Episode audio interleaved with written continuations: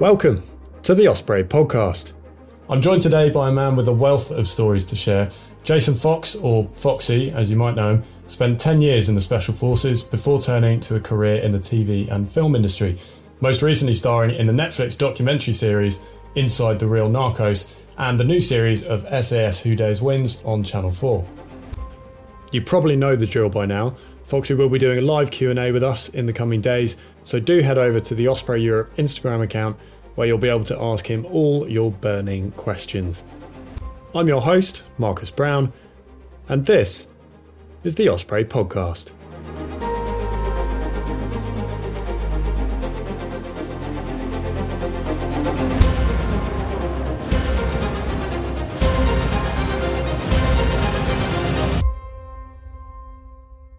Foxy, how's it going, mate?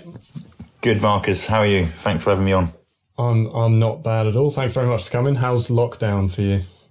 I quite like it. Lockdown's not too bad, to be fair. I mean, it went, in the first week, it started off all right because everything was quiet and everyone was getting on with their own lockdown. And now it's just gone a little bit busier with like Zoom meetings and conference calls. Podcast. Like everyone's adapted now and they all want to... Everyone's like realised that there is work to be done. They want to make content, right? Yeah, exactly. So you're isolating with... Yeah, I'm isolating with a friend of mine, Ollie Ollerton, who's also from SAS Who Dares Wins. We've known each other a long time. We know our strengths and weaknesses in a situation like this, so we figured we'd locate together. We've got a bit of business to do together as well, so it's given us a real good bit of time together to focus on that. He's got a decent gym outside with a frame, so it all made sense. I got out of London. Yeah, so you've been working on the Battle 360 stuff recently, right? That's right, yeah. So we've got an app, Battle Ready 360, but we've sort of complemented that for the lockdown with... sort of live workouts, but sort of like family-friendly ones, bit of fun, nothing too long, not too intense, just enough to get people motivated and maybe get the kids involved as well. So, yeah, we've focused a bit on that. Not fully beasting yourselves in those then? No, we're waiting for everything to go back to normal and an SAS to start so we can start doing it properly. So you're no stranger to pretty out-there adventures. Let's start by talking about the Yukon River, kayaking the lake to the Yukon River last year. Yeah. How long did that take? The whole exped was 48 days, just give or take. I think it was just over, like by a few hours of the 48 mark. Nice. So what inspired that? Well, the guy that I did it with, Sean, we've known each other a long time. And he's done a few rivers in the past. I've done some expeditions of different sorts, obviously the Atlantic Row, and I've been out and about doing lots of stuff ever since my military career started, really. But he has canoed the length of quite a few. He's done the Mississippi, the Missouri, the Rhine. And I've loved it, and I've always wanted to do one, and we've always wanted to do one together. And years ago, we started planning it. The Yukon, that is, because it was the one that we wanted to do, and it never really came to fruition. The timing wasn't right, and then literally, a couple of years ago, we were both like, right, if we're going to do this, we need to do it now, commit to it, and get it done. And so that's how it sort of came about. It came about inspired by Sean himself, but also what he'd been doing had fed my desire to go out there and canoe the length of a river. Right, so that was entirely self-sufficient, right? Yeah, it was. Yeah, we were unsupported in the fact that we were there on our own, doing everything we needed to do, using our own money to get it done. And it was awesome. It was unbelievable. What I mean, the Yukon runs through some of the most beautiful country in the world. It was for us, it was like one of the last wildernesses that exist. And did you have any major disasters? Did anyone go in, is what I'm asking. Do you know what? No one went in, which is... I mean, there was a few mini mishaps. In fact, I can talk about them in a minute, but the beginning of the trek... So we started in a town called Skagway in Alaska, which was basically the start of the Klondike Skull. Yeah, I know. Actually, going back, Skagway sounds horrendous. Sounds like a real dump. We got there. It is beautiful. It is like a picture-perfect cowboy town from back in the day. All like the wooden buildings going down the main high street. It actually, every so often, you have a huge cruise ship come in and then everyone disembarks and just goes mental. So it for like a few hours a day, it is like carnage, and then it just dives right back down. So we started there. And we did a 49-mile trek over the Chilkoot Pass, trail path, whatever you want to call it, from Alaska into Canada to the source, or one of the sources of the Yukon, which for us was Lake Bennett. You alluded to some mishaps, as you called them. So we had a few different... The beginning of the trip wasn't... Those first 2 weeks to get back into it, because we flew into Whitehorse to sort ourselves out before we actually started the trek. But the first sort of 10 days to get to Whitehorse were absolute carnage. We'd set ourselves a really tight timeline because we were meeting some people in Whitehorse, as we were going through, and we had to give it some on that trail. So our feet were absolutely hanging. We were using our Osprey Zeniths, big pack horses, which were brilliant, but we carried way too much kit. My rucksack was borderline 100 pounds. It was heavy. Comms equipment and whatever. So the initial bit was hard. There were no real mishaps. The middle bit was great. It was the most picturesque part. The weather was amazing. And then after that, it just sort of started to go slightly downhill. And there was one time we'd been paddling for a long time during one of the days, needed to find some fresh water because as we moved on down the river, it was become very silty and you can't feed off the river for water. You have to find small little creeks to get the fresh water from. And that wasn't going so well. For some reason, we couldn't find a creek. And then we decided to pull over onto this beach, rest up for the night. Everything had gone well. I was dry, sun had been out, literally pulled up on the side of the river. As I stepped out, lost my balance and the sort of boat tipped over and I went, filled up the boat. I was effing and blinding. Sean was laughing at me. It was just like, it was the most uncouth. It wasn't like a dramatic capsize in big water. It was and by this stage we'd been paddling for, we were decent at paddling. We knew what we were doing, and I just took my eye off the ball, and I was fuming. That was what I'd call a mishap. There was a few other things later on. Which did your kit get drenched? Everything I was wearing got drenched. Yeah. It just. But presumably you had kit in bags, right? That. Oh, everything else, yeah. But that was all and was fine. That's all good to go, yeah. That was fine. But It was just, I didn't, as I was getting out of the boat, I was like, I've gone through a day where I don't need to worry about drying the kit that I'm going to be wearing. I can, it's just one less thing to think about. Next thing you know, it's absolutely drenched. And, your easy night of admin goes out the window, and you're drying kit and trying to get it dry so you're not putting it back on wet in the morning. But, that was one of them. A group of friends of mine, we did the Great Glen Canoe Trail, which is basically... we did it last winter, and it's basically one side of Scotland to the other. And the thing that really surprised me on that is that just, the loch is so big, especially Loch Ness, it's so big that when the wind picks up, you get a lot of wind chop, and, you can get some decent swell on there. Did you have, how big is the river? How wide is it?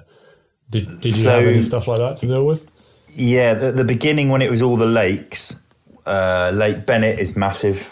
This probably on a par with Loch Ness. And then, so we had Lake Bennett, we had a lake that ran into a Lake Tagish or Tagish, and we were getting battered. We had 6-foot waves, 7-foot waves. The wind had picked up. It was glacial water, so we knew that if we'd gone in, we were if I'm honest, that was at the beginning of the trip, and we sort of hadn't got our paddling arms in, and we were sort of warming up into it. And there was a couple of times we were a little petrified because we were if we go in here, we're probably not going to be able to help each other out because we're in separate boats. But yeah, sure. So we stuck with it there. But going on from the lakes at the beginning, you hit a lake midway, which apparently has got a really, really bad reputation, Lake Leberge. And everyone's like, oh, God, you know, that lake is a killer. If you get the winds, we got it, and it was a mill pond the whole way. It's like 50 kilometers long, and we were just waiting for that thing to whip up. Every time there was a breath of air, we were like, and you know, it's all like it didn't materialize, and we were like, thank God for that. Anyway, got back up. You get onto the back end of the river, you know, where it starts to open up towards the end of the journey, and you're looking, you know, the river can be like 2-3 miles wide, and that's where we hit some really sticky trouble. The worst few days were, we were 15k from the end, and I was like, we've pretty much done this. And we were 15k from the end of the trip towards the end of the day, and I was talking to Sean going, do you reckon we can push it? And he's like, we might be able to, but it depends on what's coming in. I kept looking behind us, and you could see this front come in. It was like the grey clouds, and I was like, next thing you know, wind came out of nowhere, and it was frightening to the point where Sean was like, we need to get off the water now. And I was like, yeah, agreed. I couldn't really deviate to get onto a shoreline, so we ended up, what we used to do was find either a sandbar, a big sandbar, or an island. Because that was safer from the bear issue. And we found this decent sized sandbar, got the boats up, tent up, tied everything down, and then we just got into the tent, and we were getting battered by the wind. The tent had collapsed by this stage. It was like we had it literally against our faces. And we had to do like an hour on, hour off, where we were like checking outside, making sure everything was okay. And I think it was about 5 a.m. the following day. So we'd had a good the following morning, we'd had a good battering. And then Sean pokes his head out, and he was like, mate, we're going now. And I'm like, what? And I'm like still groggy from trying to get some sleep. And he's like, the bar's flooding. We're getting the river's surging. Oh, so I've looked out, and the sandbar disappeared. The boats, fortunately, were tied on. We'd basically secured them onto some decent-sized roots, and then we'd sort of literally got up, stuff that we didn't even have time to pack anything properly, sleeping bags straight into the boats. We got in the boats, and then we're stuck in this squall. It wasn't even a squall, it was just a storm. I tried to find the lee of the river, and then we ended up trying to get across to the other side of the river, which is 2 miles at the point. We found a point that was actually 1.5 miles wide, where it sort of came a little bit narrower, made a dash to the other side, because that was the side that the end village was on. And just got absolutely smashed, and we ended up trying to find a safe haven. We found a haven in the woods. The woods were flooded as well, and we just sort of like stood there, and we were actually there. We pushed the broken tent again just to get inside something, and we were getting hammered. There was like we estimated 8 to 10 foot waves that were coming in on the river, and we you know, if we hadn't have got off when we did, I don't think we'd have got out of there. And I can remember sitting in that tent with Sean. We were both sat there, sort of like, I had my arms around my knees, looking down at the floor. He was doing the same, and we didn't speak to each other for a good hour. We were just like lost in our own little thoughts of what the hell is going on.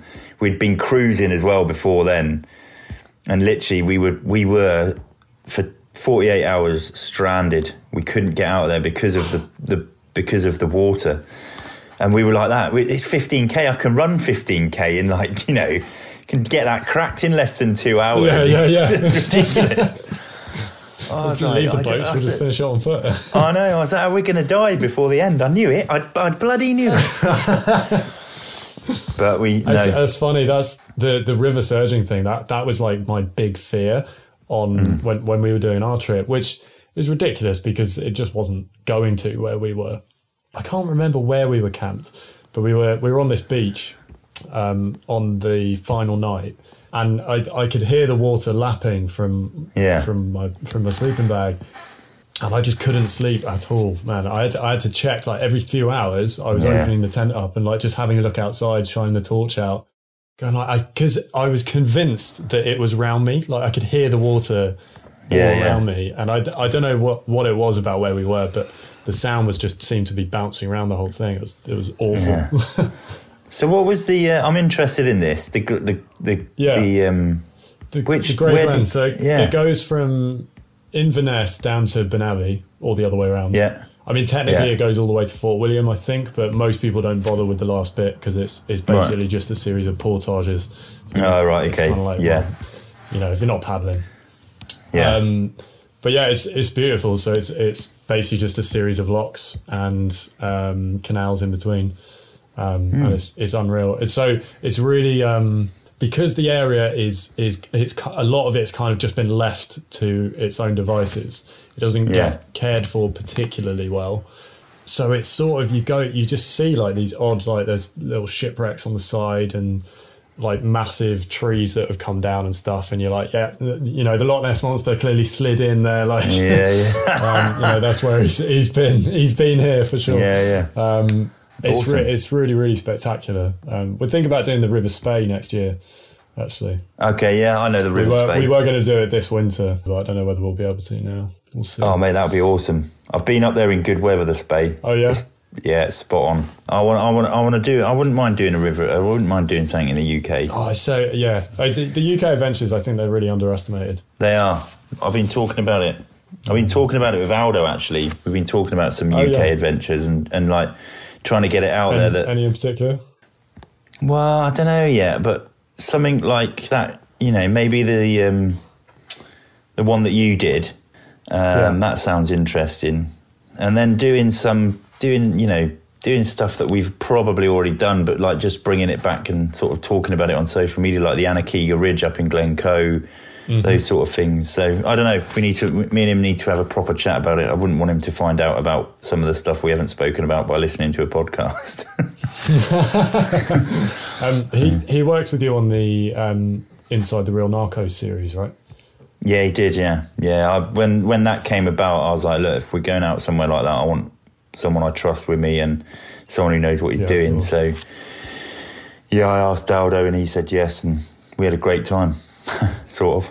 I was gonna say, how does a show like that work? Because you're like, what's the process? Because you're getting in with, like, real criminals and filming them being criminals. I mean, there's a bit where you literally get in a canoe with a smuggler and he shows you the route that he took the night before. How do you get to that point of trust with these kinds of people? There is an awful lot of development that goes into the series. So once it's been decided what we're going to do, people then go out and about, producers go out and try and look for those stories or those people, and they do it through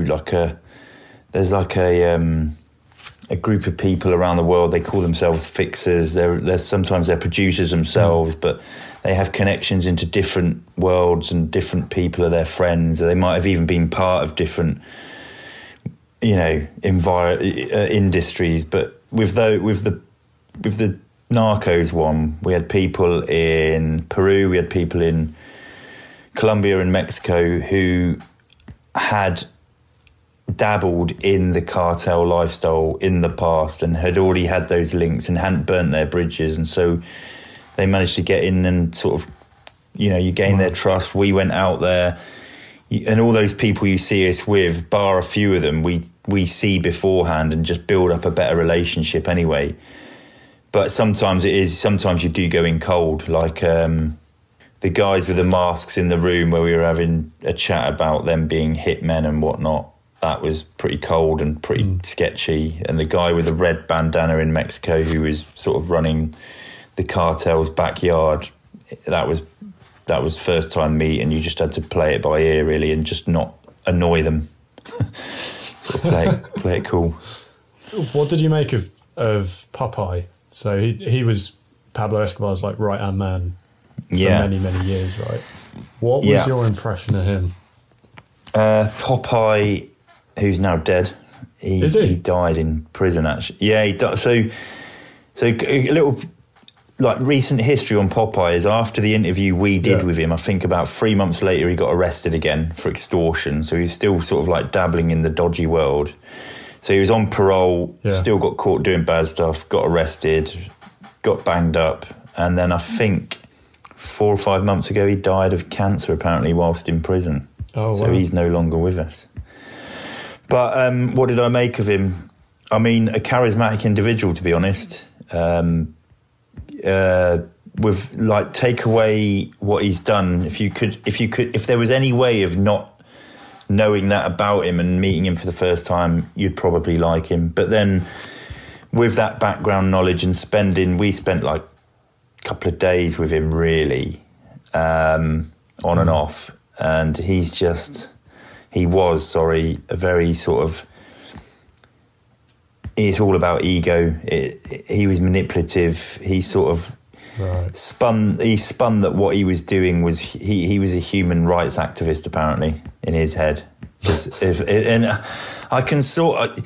I see where he's coming from, because essentially he was working for the cartel. Forget what he was doing for the cartel, but he was working for them, and their main enemy was the government, and the government were corrupt and were getting done for, you know, human rights violations anyway. So they basically branded themselves human rights activists because they were fighting the government. And you're like, that doesn't quite work out, mate. You blew up a plane. Right. So, yeah, he's just a complex character, but, you know, a victim of some of his own decisions, but also of, you know, being in and growing up in a country like Colombia back in those days. So difficult to say, but he's not a nice bloke.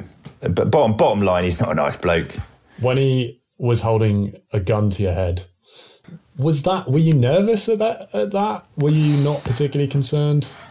No, because we'd been in his flat already. The only bit I didn't like about it was I just thought it was a bit cheesy. I was like, obviously I was like, can we check these weapons are not going to be able to be used? And he was like, yeah. So then when, you know, it was like, oh, can you show us how you do it? And the, you know, the guy that was directing was like, well, show it on Foxy. And I'm like, really? I'm like, so I guess that presumably that kind of killed the tension in a way. Yeah. We, you know, before that scene, we'd all gone out for lunch anyway. So the stuff with Popeye wasn't actually that gnarly. I mean, me and him, we spoke about what my old job entailed, which essentially, you know, being in the Special Forces, bottom line is sometimes it does involve, you know, extreme violence, which is an unfortunate byproduct of being a soldier. But his was outright violence and pretty much enjoying it as well, you know. And so that's what the conversation was more about, getting into his psyche as to why he thought it was all right and stuff like that. But the bits like that was sort of, it was cool, but I was a bit like, okay, whatever. It was more the ones in Mexico when we were having discussions with the guys in that room at night, and one of them actually, it wasn't included, but there was a breakdown in communication because of the language barrier and the interpreters there. And one of the guys who was there was sort of like the bodyguard, a huge Mexican guy, basically turned around. They sort of misinterpreted what I was trying to get at, and he was like, right, basically, if you don't screw the nut, I'm gonna kill all of you, chop you up, and bury you in the desert. And we were like, oh, my mouth went dry, and we were like, no, it's all good, it's all good. Let's try and sort of like calm this down. And we got the rest of the interview done, and it was okay, and you know everything went okay. I asked some gnarly questions, some deep questions, and then once the sort of camera was turned off, everyone was friends. It was weird, you know. The masks came off, and they were like having a bit of a laugh, and it was just like, what there? He just threatened to chop us up about 20 minutes ago. But yeah, that was a slightly more gnarlier one, I'd say. Yeah, was it? Would you say that was the most kind of sketchy moment while filming? There was a few. There was that one. There was the one where we came. You know, we went to the scene of the crime where the chopped up body was there. Yeah. And it sort of looked like it was going to kick off as well. There was army and police running around with assault weapons, and that was that the tension rose there. But the one where you see us in the bushes hiding from the helicopters, that was, if that, so if those, they were Mexican Marines, if they'd have come down, we'd have been in the middle of a massive, massive gunfight. And it was, that was a bit worrying. And then, I mean, that day was red hot. It was sweltering out in the Mexican country.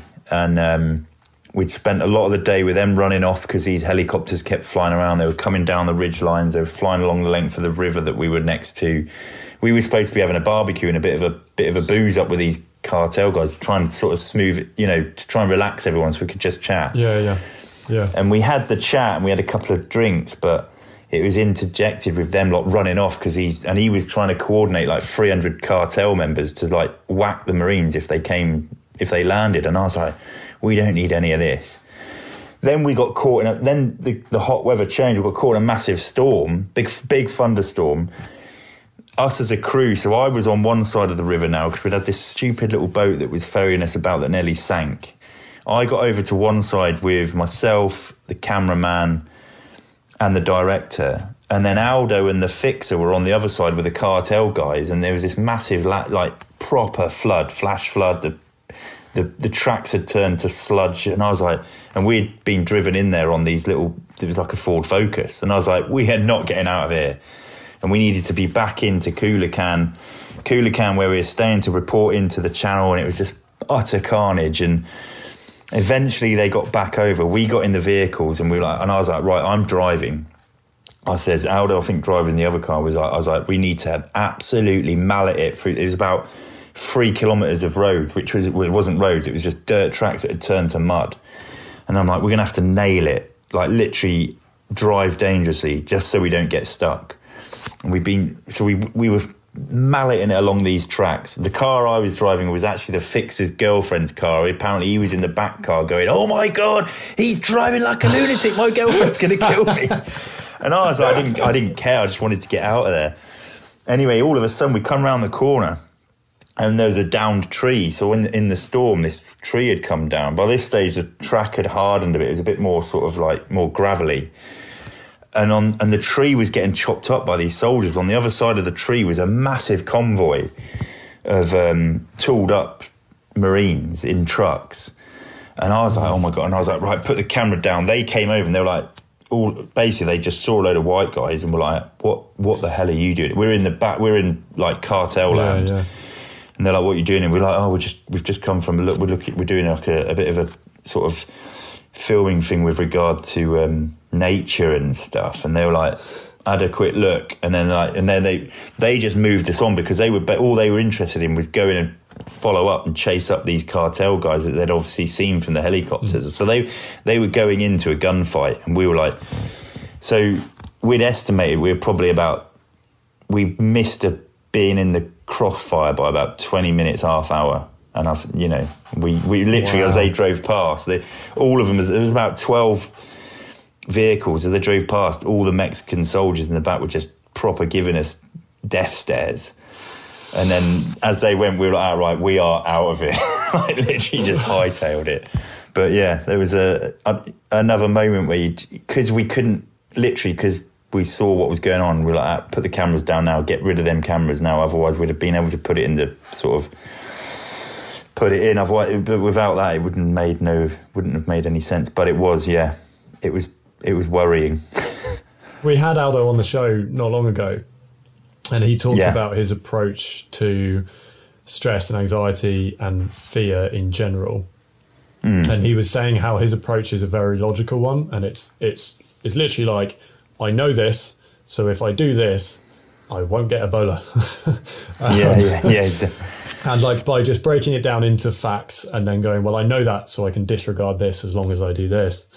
Would you say that's similar to your approach? I mean, does that still work when you're in a situation where, I mean, you don't know all of the elements in a situation like you were in the Narcos film, do you? There's so many moving parts there.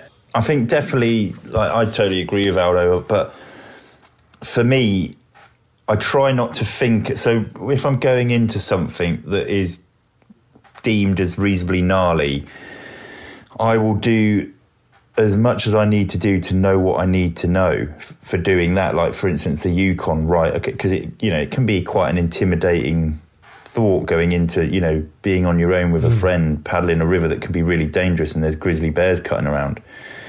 So I just make sure I know enough of everything I need to do. So I train myself up on what it is that I need to know, whether it's navigation kit, whether it's comms equipment, whether it's knowing the procedures for an encounter with a bear or how you set up camp when you're on the side of a river. Same with the Atlantic Ocean. You know, me and Aldo were on that together, and it was about learning everything, because obviously knowledge dispels fear. You get, the more you know, the more confident you are about a certain situation. That's what they do in the military. They just train you up in all the situations and all the possible eventualities that you sort of look at yourself and you're like, yeah, I'm pretty good at being able to know what happens if it all goes, you know, pear-shaped. So there's an element of that. And then what I do is I tend to sort of not worry about what hasn't happened. So I sort of live a little bit like an 18-month-old, where you sort of like live in the moment more than worry about the future. And then obviously once things start to go wrong, or they feel like they're going wrong, you will feel it. You get that emotion, you get the fear. And what I do is I give that feeling, that emotion, the respect it deserves. So I'm like, instead of being like, oh, try and hide it, or I'll just get on with something, I'm like, hang on a minute, why am I feeling like this? So I'm like, it might be a 2-second thing, it might be a 2-minute thing, depends on how much time you've got. But I'm like, hang on, why do I feel like this? Okay, cool, yeah, I'm allowed to be scared because of X, Y, or Z. And then what I do is just get myself to focus. So I use that to focus me, and then I'm like, right, all I need to do now is this, or this, or I know I need to do this, and this. So it comes to that, the bit that Aldo probably emphasised a bit on, which is the more methodical side of things, of being, yeah, I'm scared, but I know what I'm doing and I need to do this and this to get myself out of this situation. So yeah, that was a long-winded way of saying don't worry about what hasn't happened, and if it has happened, it's too late to worry about it. You got to get on with the stuff that you know. Do you think you kind of enjoy the chaos of experiences like that to a degree? Yes, I do. I enjoy the chaos, unfortunately. I feel that I'm very good in extremely ridiculous situations, and then if a washing machine breaks down, I'll lose my, yeah. I become more angry at stupid things.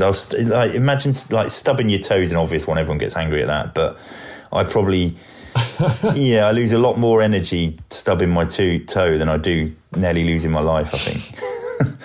Oh, I was going to ask, actually, you mentioned that you basically packed way too much stuff on the Yukon trip. What was it that you felt you didn't need out of that? It wasn't that we didn't pack too much stuff. It was because we were unsupported. We needed to bounce from doing that walk, you know, the 49-mile trek, into our boats were getting delivered. They got delivered on the back of a train, weirdly, in the middle of nowhere. This train. Well, I was like, going back to that, actually, I turned around to Sean and I was like, mate, there's no way. We sort of like just found ourselves next to this railway track, and there was a wooden building next to it. No one there. And I'm like, mate, he goes, 100%, we got there. And he was like, we got 40 minutes before this train turns out. If we'd missed the train, we don't get our boats, because they just go. Anyway, we're sat there. And then this massive, you know, the classic American trains, massive freight train comes rolling in, and there on a flatbed's 2 canoes, and I'm like, no way. And we sort of like dragged them off. Excuse me.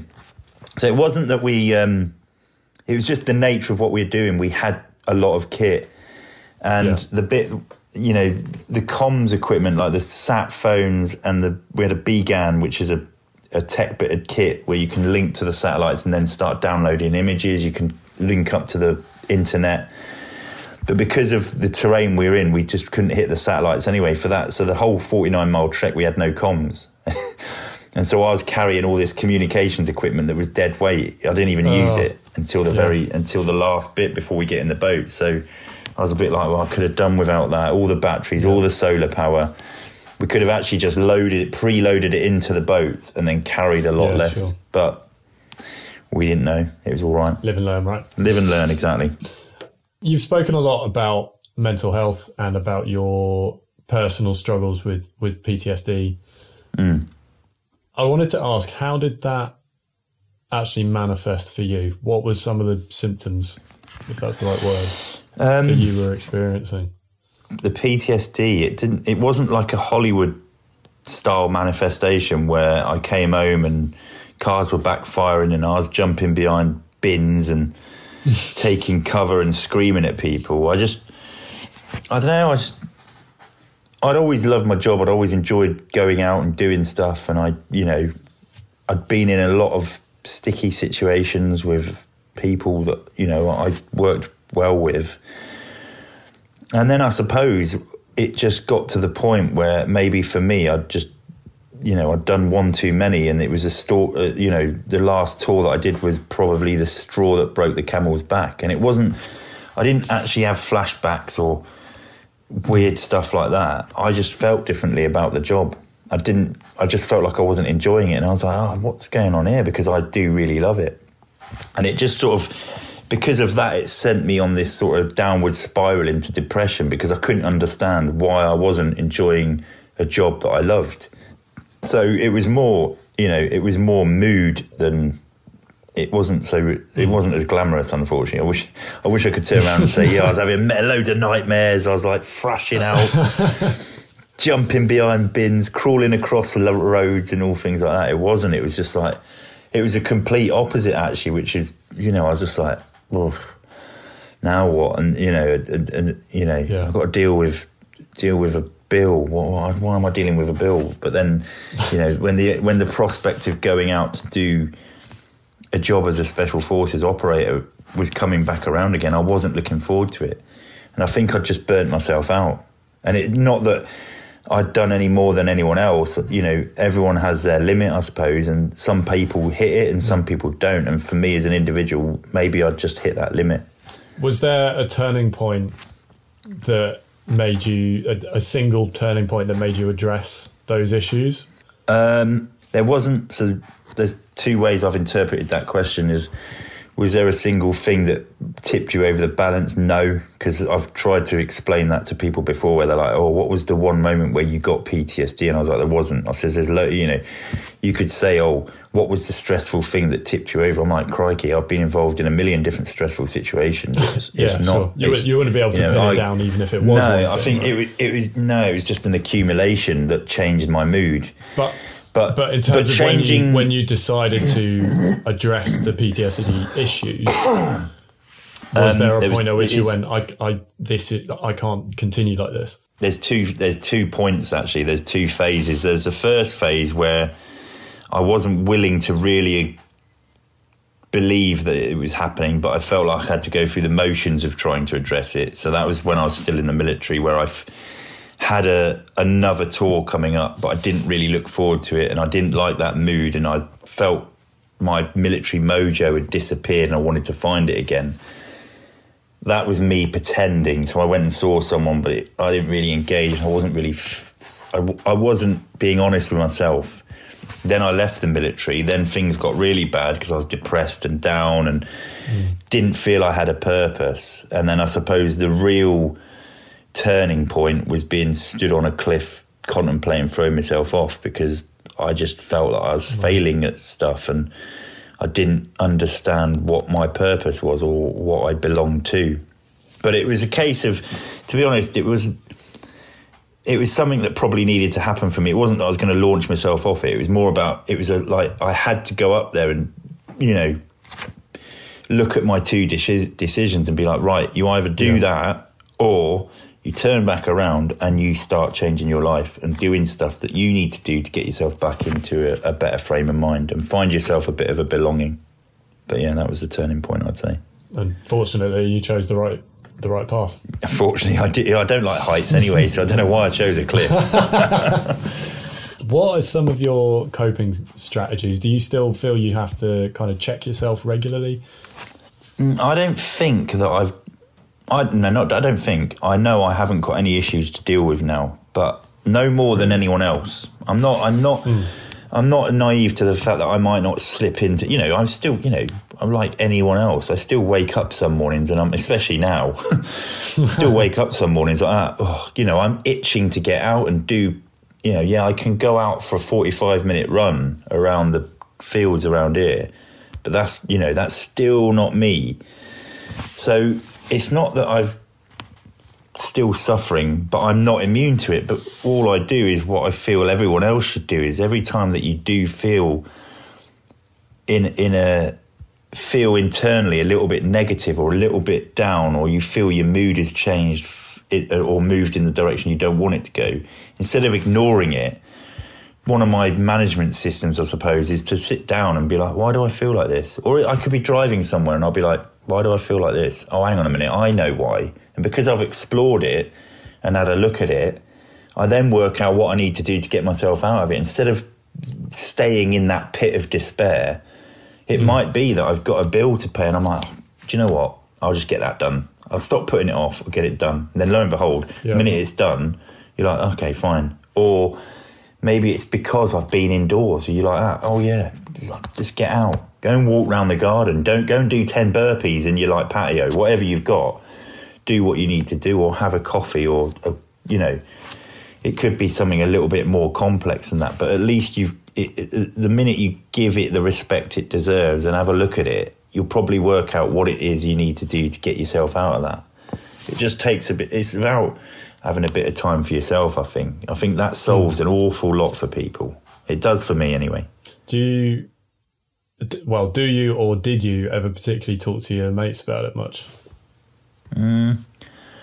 Not initially, I didn't. I was sort of a little bit embarrassed. Now, you know, there's a fine line. You know, there's a lot of people are like, oh, but blokes aren't supposed to, you know, you're supposed to be hard and blokey and manly. I'm like, well, you can still do that. Just go and talk to someone, though. You know, I've got... They're not mutually exclusive, right? Yeah, I'm like, I've got mates who are some of the gnarliest blokes on the planet, I believe. You know, the guys that I've worked with, and we still phone each other up and have a chat and check in. And we're not, it's not like we're like, oh, mate, I feel, you know, start, you know, we just do it in a way that fits in with who we are. You know, just phone them up. You're right, mate, how's it going? And maybe have a bit of a laugh. Or if someone has got something serious, you just listen. So there is, you know, it's not about losing your sort of masculine manliness. It's about keeping yourself sane and alive. It's, you know, it's cool. It's like, you know, being in the military, you're doing a very gnarly job, but all the time, in a weird way, you're checking in all the time. You're giving each other radio checks if you're not right next to each other. Right, yeah, of course. Or you might be next to someone and you're squeezing him on the shoulder. Now, that's not touching him up. It's basically saying, mate, I'm here and I'm good to go when you are. It's just, yeah.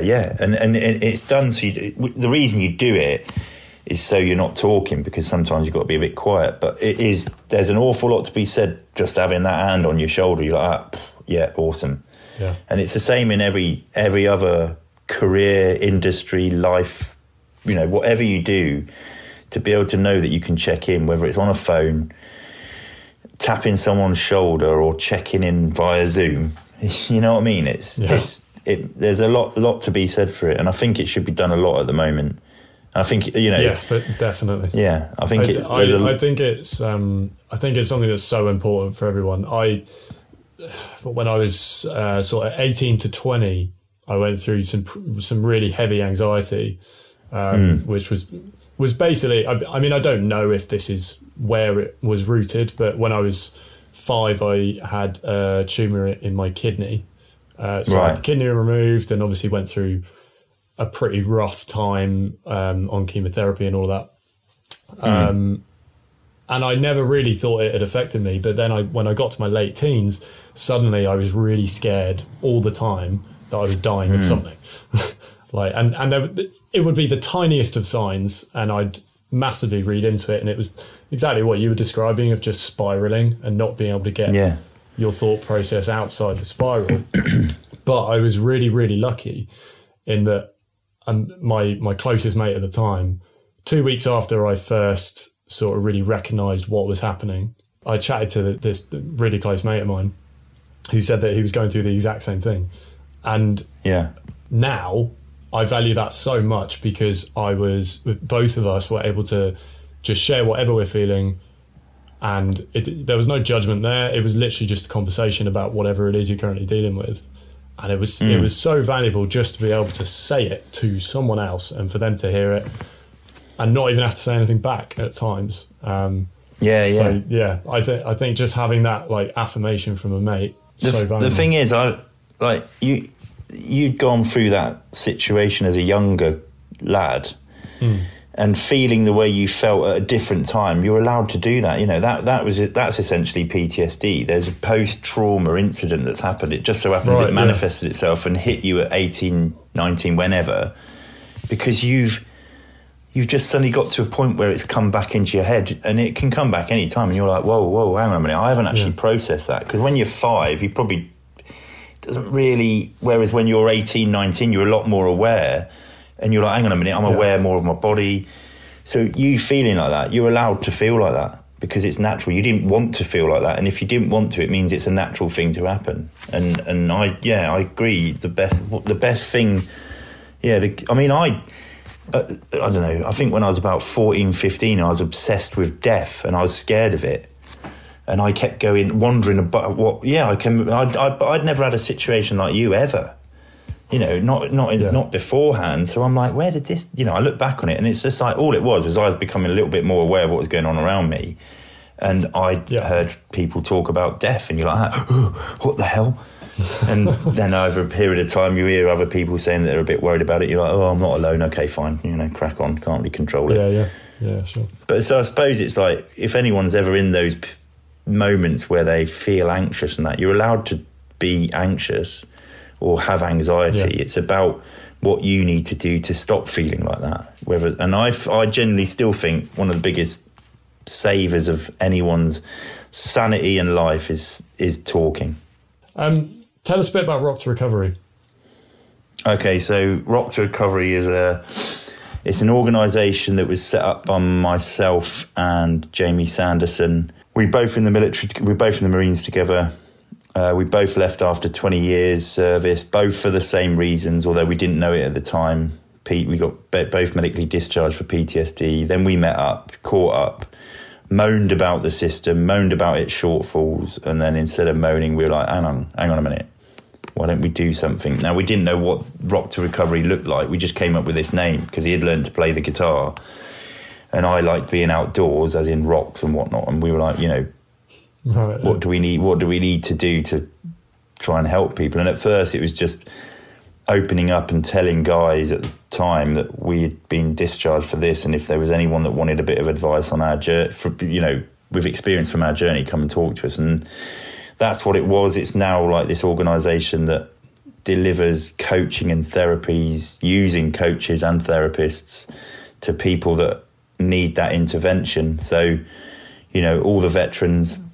All the veterans' dependents. We're now encompassing the 999 services as well. So, you know, the NHS, the fire, the police, and it's about, you know, helping people get the sort of care that they need to get them through some, you know, sticky times, and then help them refocus and move on. Brilliant. So I'm now more a mouthpiece and an ambassador than. I'm still a non-shareholding director, but Jamie and the guys, they're all welfare trained, and they're the ones that go out and do the intervention. You know, they talk people off railway tracks and things like that. So they're awesome. Wow. And you presumably will now not be having any events this year, or at least this summer. But I know you did have some booked in, right? Yeah, I mean, I don't know. What's going on? Everything's like on hold, it's postponed, but until when, who knows, you know. There was some, you know, there's stuff that's still pending, still waiting. It'll no doubt either get pushed to next year, or the stuff that we can do later this year will be done later this year. There was something that I couldn't do in September, which was the Rock to Recovery. We do Ben Nevis. Now, I couldn't make it. It might be that I can actually make that now because other things have been postponed. But I was going to ask what those events might be. Obviously, we now know Ben Nevis in September. So is that something that anyone can sign up to come along on? Yeah, you can. Yeah, it's supported by Osprey as well. It was last year. That's true. I should say we'll be there. Whenever the next one is, we'll be there. Yeah, they will be there.